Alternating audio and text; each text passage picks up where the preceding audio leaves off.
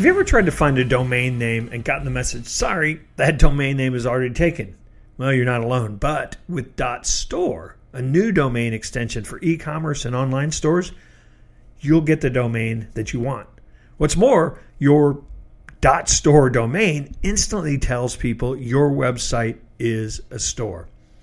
And it lets your brand do the marketing for you. So go ahead Get the perfect memorable website URL for your online store at www.get.store. Hello and welcome to another episode of the Duct Tape Marketing Podcast. This is John Jantsch, and my guest today is Danny Iny. He is the founder and CEO of Mirasee. He's also the best selling author of nine books, including Leveraged Learning, which I'm pretty sure we did a show on here on duct tape marketing, and uh, a new book that he has out called Teach Your Gift How Coaches, Consultants, Authors, Speakers, and Experts Create Online Course Business Success in 2020 and Beyond. So, welcome back, Danny. John, thank you so much for having me. I'm thrilled to be here with you. So, I want to dive right into the book because um, one of my favorite sections, actually, the book is a great book. It's it's a great. Uh, it starts as a great primer, but gets very advanced for somebody who really wants to do this right. But I swear, my favorite part's the history of online courses that that you, that you start with. My uh, my first online course was actually something that I shipped in a three ring binder with CDs. Uh, so that kind of I don't know what you know what time era that puts me in, but it definitely was in the early time era. Um, and then you get into I thought it was interesting um, the idea of you know polarization and that you know now courses have become mainstream. So you want to break kind of that that the chart of history down for me? Yeah, sure. And thank you for asking. So you know the, the world of online courses is relatively new because the world of anything online is relatively new Right. Um, but whenever you have a new opportunity emerge onto the scene, it follows a fairly predictable trajectory as it kind of infiltrates the market. Um, you start with innovators and you go to early adopters and you go to a mainstream market. I'm sure most people who are listening to this have seen, you know, those labels on a bell curve diagram. That's the the Rogers Everett diffusion of innovation curve. Um, and this is the case, whatever the market, whatever the opportunity. So online courses started to become a thing. Let's call it around 2000 right? And for the first 15 years, it was all innovators. It was all early adopters. It was people who are like, you know, they like to be on the bleeding edge. They um, are the same kind of people who maybe would buy lots of things on infomercials or fund, um, you know, interesting Kickstarter projects. That's that's my um, yeah. criteria where I'm trying to like, you know, I'll ask someone, you know, do you have like a, a closet full of stuff that you backed on Kickstarter? okay, so you're you're an innovator, you're an early adopter, you're that kind of person. Um, and those were the early days. It's like, great, let's put something out into the market. And it was the Wild West. It was unregulated, it was an unsaturated space. So if you're there, you have a huge share of voice because there's nobody else, yeah. right? It was really interesting early days. And you know the quality in the early days is you know going to be mixed, but you know not great just because it's new, right? The first yeah. smartphone wasn't that great. The first computer wasn't that great. The first anything is not that great. And yeah, the expectations aren't that are fine with that. Exactly. Yeah, yeah, They're okay yeah, with it. Um, and, and, not only that, it's a lot more expensive in those early days, right? Like the first smartphone was a brick that had a battery life that lasted 20 minutes and it cost a fortune, right? It would never fly today, but innovators are cool with that. They want to be on the bleeding edge. So around five years ago, we started to see this this push where online courses stopped being this niche thing that you know weird people into internet marketing or whatever would right. do. It started to be a more mainstream thing. And this is because of the efforts of organizations like Coursera and lynda.com, which is now LinkedIn Learning, right. and Masterclass and Udemy, and so on and so forth. Um, it started to get into the mainstream. It's only been a, a, few years that you ask someone on the street, where can I take a course? And they would answer you anything other than a university or, or a college. And so it started to become a mainstream thing. And when that happened, we started to see this polarization where prices, on the one hand, went down and on the one hand, went up. And that depends on what kind of course we were talking about. So most of the traditional online courses, they're, you know, people in, in the internet marketing world call them info products. And I hate that, that word because it's like, you know, it, it speaks to the lack of value. Right. But for, for stuff that was legitimately an information product, the um, the archetypal analog example of an information product is a book, right? So think about that experience. You go to a bookstore You find the book that purports to have the information you're looking for. You take it to the register, you pay for it, not a lot of money because replicating information doesn't cost very much. And once you pay for that book, you walk out of there, nobody owes you anything, right? Not the author, not the bookstore owner, not the publisher. You got what you paid for. Now you're on your own.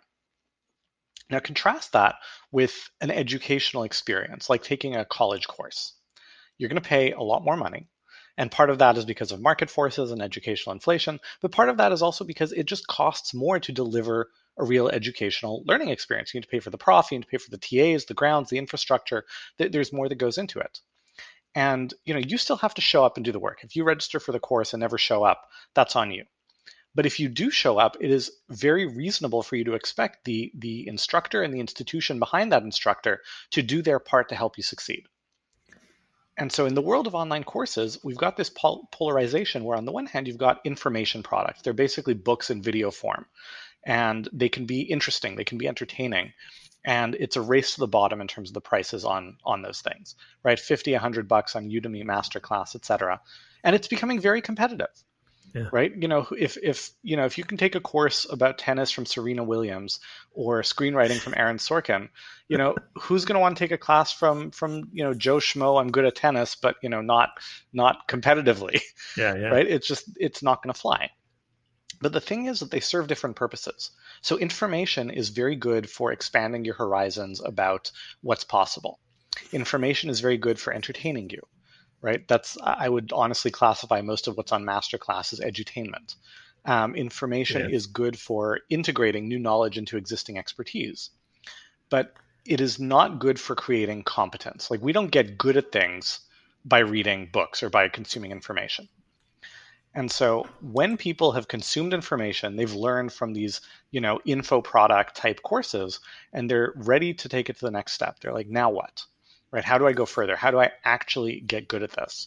That's the opportunity for transformative courses that actually give people a real learning experience, give them an outcome.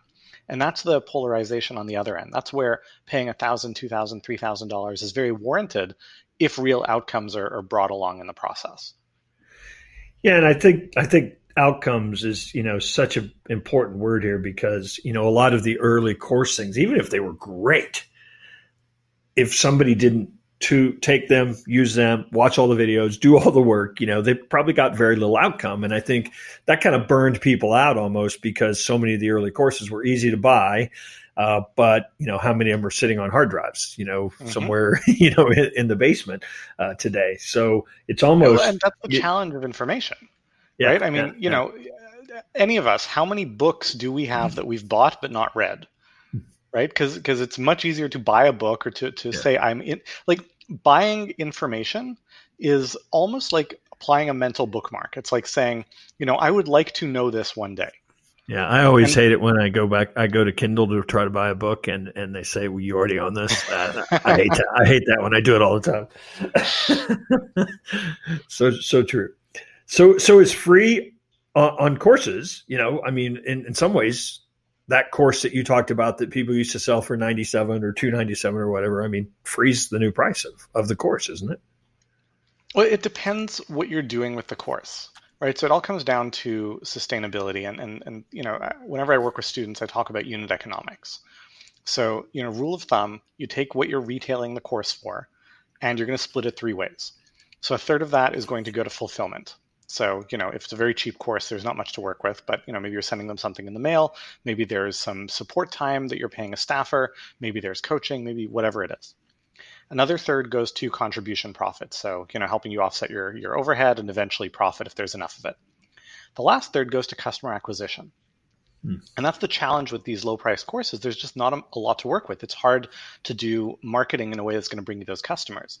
And so, what you do see sometimes is people basically saying, you know, I'm going to subsidize the, the customer acquisition of my cost with something later in the funnel right? So, you know, maybe I'm selling a software product and the customer lifetime value of that is, you know, five grand. So I'm going to create a course. I'm going to give it away for free because that's a way for me to get people's foot in the door to get them into the funnel, and that's how I'm I'm paying for it. That's how I make the math work. So let's talk a little bit about the actual course courses themselves. Um, mm-hmm. Because there's so much saturation, um, do as you advise people um, is the first step to actually have an idea worth worth worth selling. Uh, well, you know, I, I because I mean, any business. Yeah, but I mean, you know, every marketer thinks I have to have a course. You know, every speaker I have to have a course. Every author I have to have a course. Um, you know, how do you how do you bring how do you how do you ensure that you're bringing something to the market that actually solves a problem somebody wants solving? Um, so, so, I mean, there, do you want the the philosophical answer, or the practical answer, or both? Probably both. Okay, so so so on a philosophical level, the first thing you want to ask yourself is, what is missing from the market, right? Like, you know, I'm thinking about creating a course. Like, why will people want this course as opposed to something else that's out there? And you've got to find a good answer to that. And I, I, get asked that question in different forms all the time. You know, either the, the space is saturated, there's lots of free content, like you want to ask yourself, you know, the stuff that I'm looking to teach, is there is it already being taught? Is it being taught adequately? Is it being taught at a fair price? Is it delivering outcomes? If the answers to all those things are yes, then I mean, don't create a course. Yeah. Right. Yeah, but and, and look, it's it's just like saying, you know, do I need to create to, to open a new a new hamburger fast food restaurant? You know, it's not to say that because there's McDonald's, there's no other opportunity in the market, but make sure you have an idea of how you're going to make it work because if you're just saying you know i'm going to build it and they're going to come that doesn't work.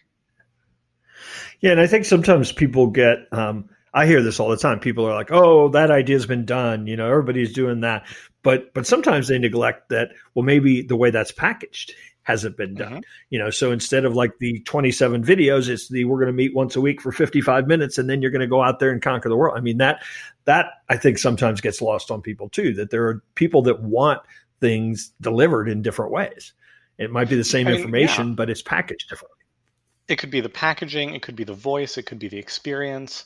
Like you, you essentially want to ask yourself, you know, so let's say I want to teach. I'm just going to make this up. I want to teach. Um, I mean, let's let's stay close to home. I want to teach marketing right? You and I are both in the business of marketing education. And of course, marketing is a broad umbrella. There's a lot that goes under that. Yep. You think to yourself, I want to teach marketing, right?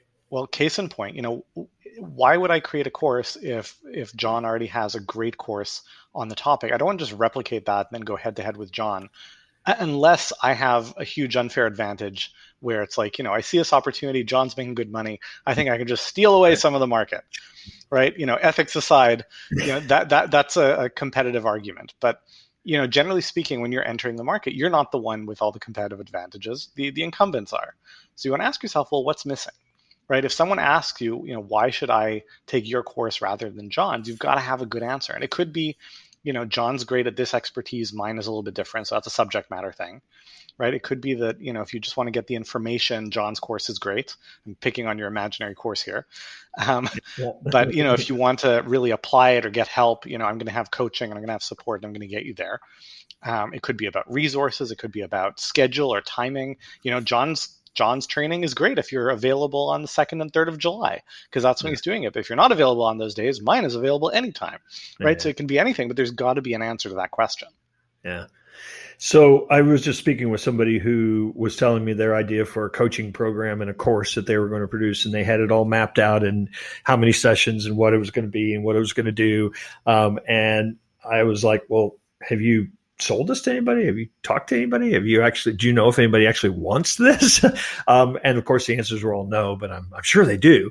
I know you've been a real champion of this idea of piloting um, programs and actually building uh, courses or programs with uh, a mm-hmm. market or with a customer base. So you want to you want to talk about kind of that uh, starting your approach in that fashion. Yeah, absolutely. So when you approach the idea of building a course, right? let's assume that you're an expert in your field, you know your subject matter, you have experience working with people in this area. So, so we're not talking about like, you know, I think there's money in yoga classes, so maybe I'll, t- I'll read a book and then I'll create a, it's not that, right? You yeah. have real expertise. But the online course is new, right? You haven't taught this content to these people in this way. You haven't sold this course before. And this is all like, you know, axiomatically true because it's new. Yeah, right. You wouldn't be creating a new course if you already had it and you already sold it. So it's mm-hmm. you're creating something new, and that means that there are assumptions baked in to your plan. And if you are experienced and you know your customers and you're good at what you do and so forth, most of your assumptions are probably right. But some of them will be wrong and you don't know which. And the thing about business is that business is not like you know I, I like to use the example that you know some some things in life are like writing a paper for school, right? You get 10% of the work wrong, you get an A. Some things in life are like building a bridge. You get 10% of the work wrong, you get a lawsuit, right? Building a business is more of the latter. So you want to make sure that you're testing your assumptions and you give yourself an opportunity to fix those assumptions, to, to tweak them, to adjust them. Otherwise, you know, when you go to the trouble of I'm going to build this course, it's a bunch of videos, it's pre-recorded, it's in a membership site, it's going to, you know, work automatically without me having to be involved. Then what you're doing is essentially applying automation to inefficiencies in your thinking right? So you're going to multiply the inefficiencies. You're going to, you know, if, if you had brought in 20 students and you had a little bit of customer support headaches because they're confused and this thing isn't working, then you're going to set this on autopilot. And your best case scenario is you're actually going to multiply the customer support headaches. so you want to do a, a trial run. You want to involve people, say, hey, I'm thinking about doing this course right? I'm doing this for the first time. I'm looking for charter students who are going to go through this at a discount.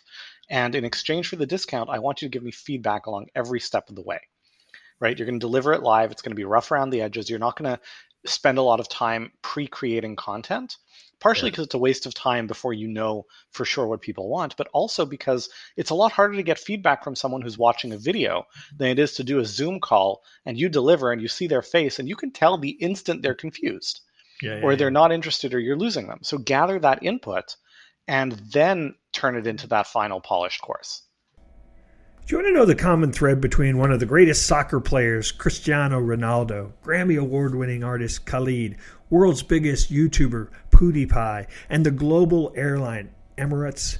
They all trust and use the new .store domain extension for their online stores. A .store domain name tells people your website is a store. Plus the word store is globally recognized, so it lets you create an e-commerce brand wherever you go. Join over 330,000 other store owners like you and trust and use the dot .store domains. Visit www.get.store and find your online store domain today. Yeah, it's funny. I um, one of the first uh, programs I've ever ever built or courses I ever built, and I really did. I did it in a vacuum. I put it out there. I had a nice list, so people bought it. Um, and I, you know, once I started working with them, uh, you know, it was completely clear that it was way too complicated, um, and that you know I had all this knowledge in my head that I wanted to get out, but you know that wasn't the way that they were going to learn it. And I, I mm-hmm. spent probably the next year stripping most of it out, you know, that I thought needed to be in there, you know, only to find out that, you know, no, they needed, they needed it this way. And it, it was, a, it was, it was really when that, you know, cause it cost me a bunch of money. Yeah. you know, so it was, it was a great learning, uh, uh, along the, along the way.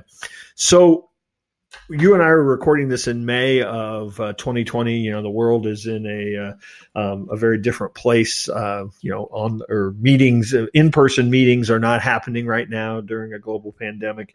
Um, so, so I'm sure that every speaker and author is sitting around going, holy crud i need to have a an online program or i need to you know move everything virtual and start you know and and even some of the large events that that uh, have uh, gone on. And i know you have uh, some in-person events. You know we're all mm-hmm. moving to a different platform right now. So um, i'm not sure if there's a right or wrong answer to this but you know how does that how does that dynamic uh, which i think we will to some degree never you know return from some elements of that. How does that change the uh, the online course world?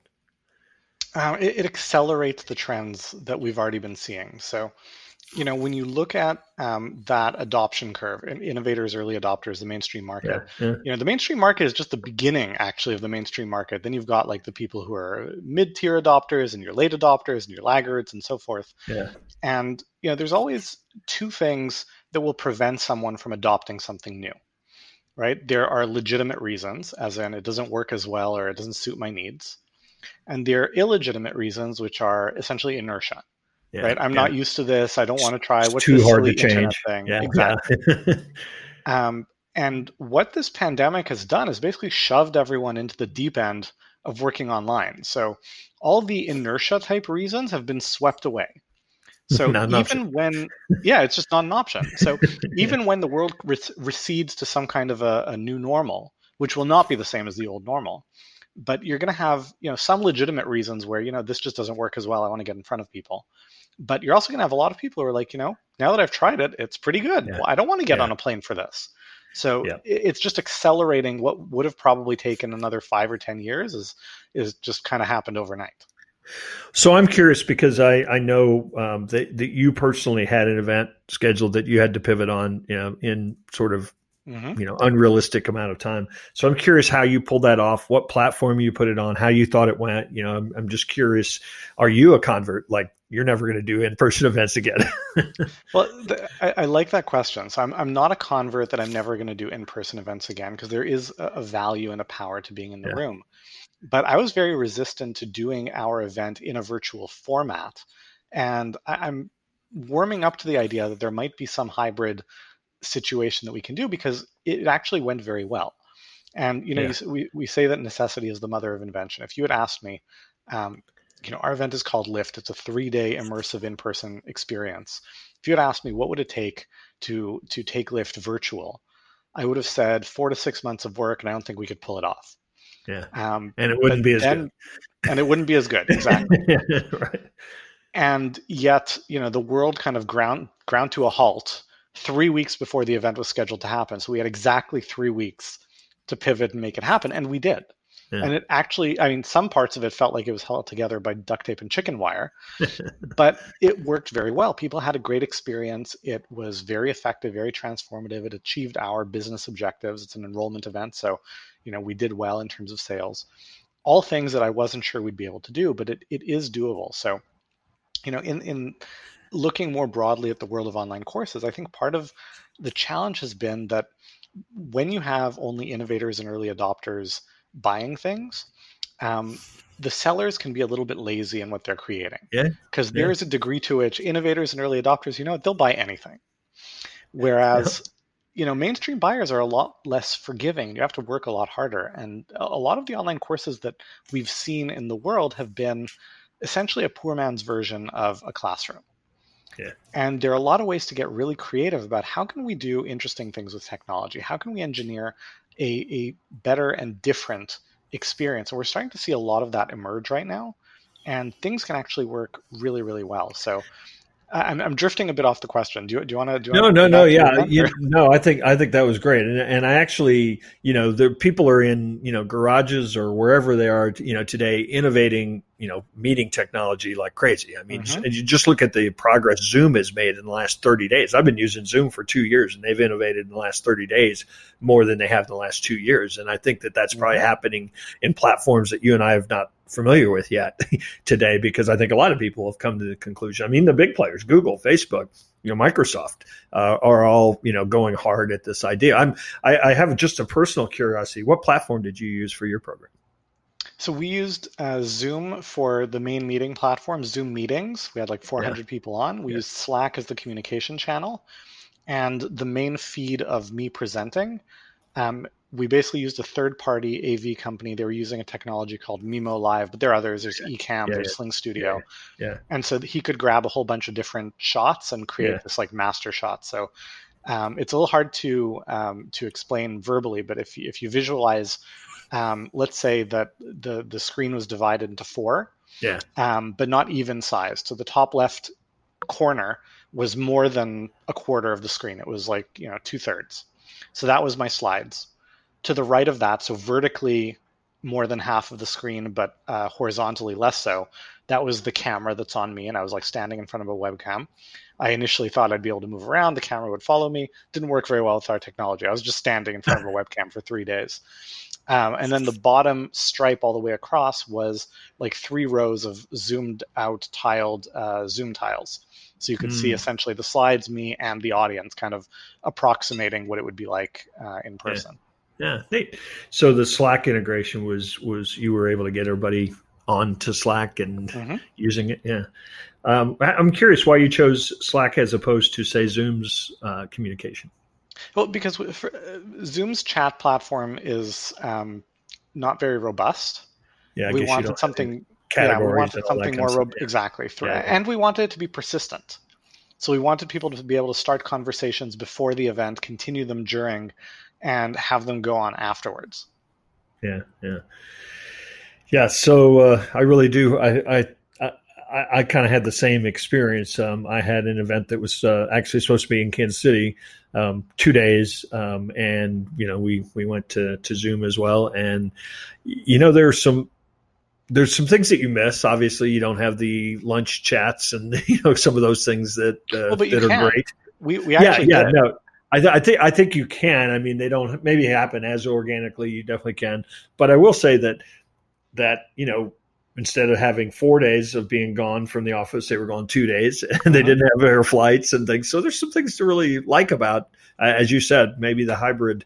Um, I think that there will yeah. be people, it, and, and it's and it will allow us to maybe think about, well, let's do this particular training five times a year now instead of you know just doing it twice a year. Absolutely. So, and and there's something to be said in in the process of.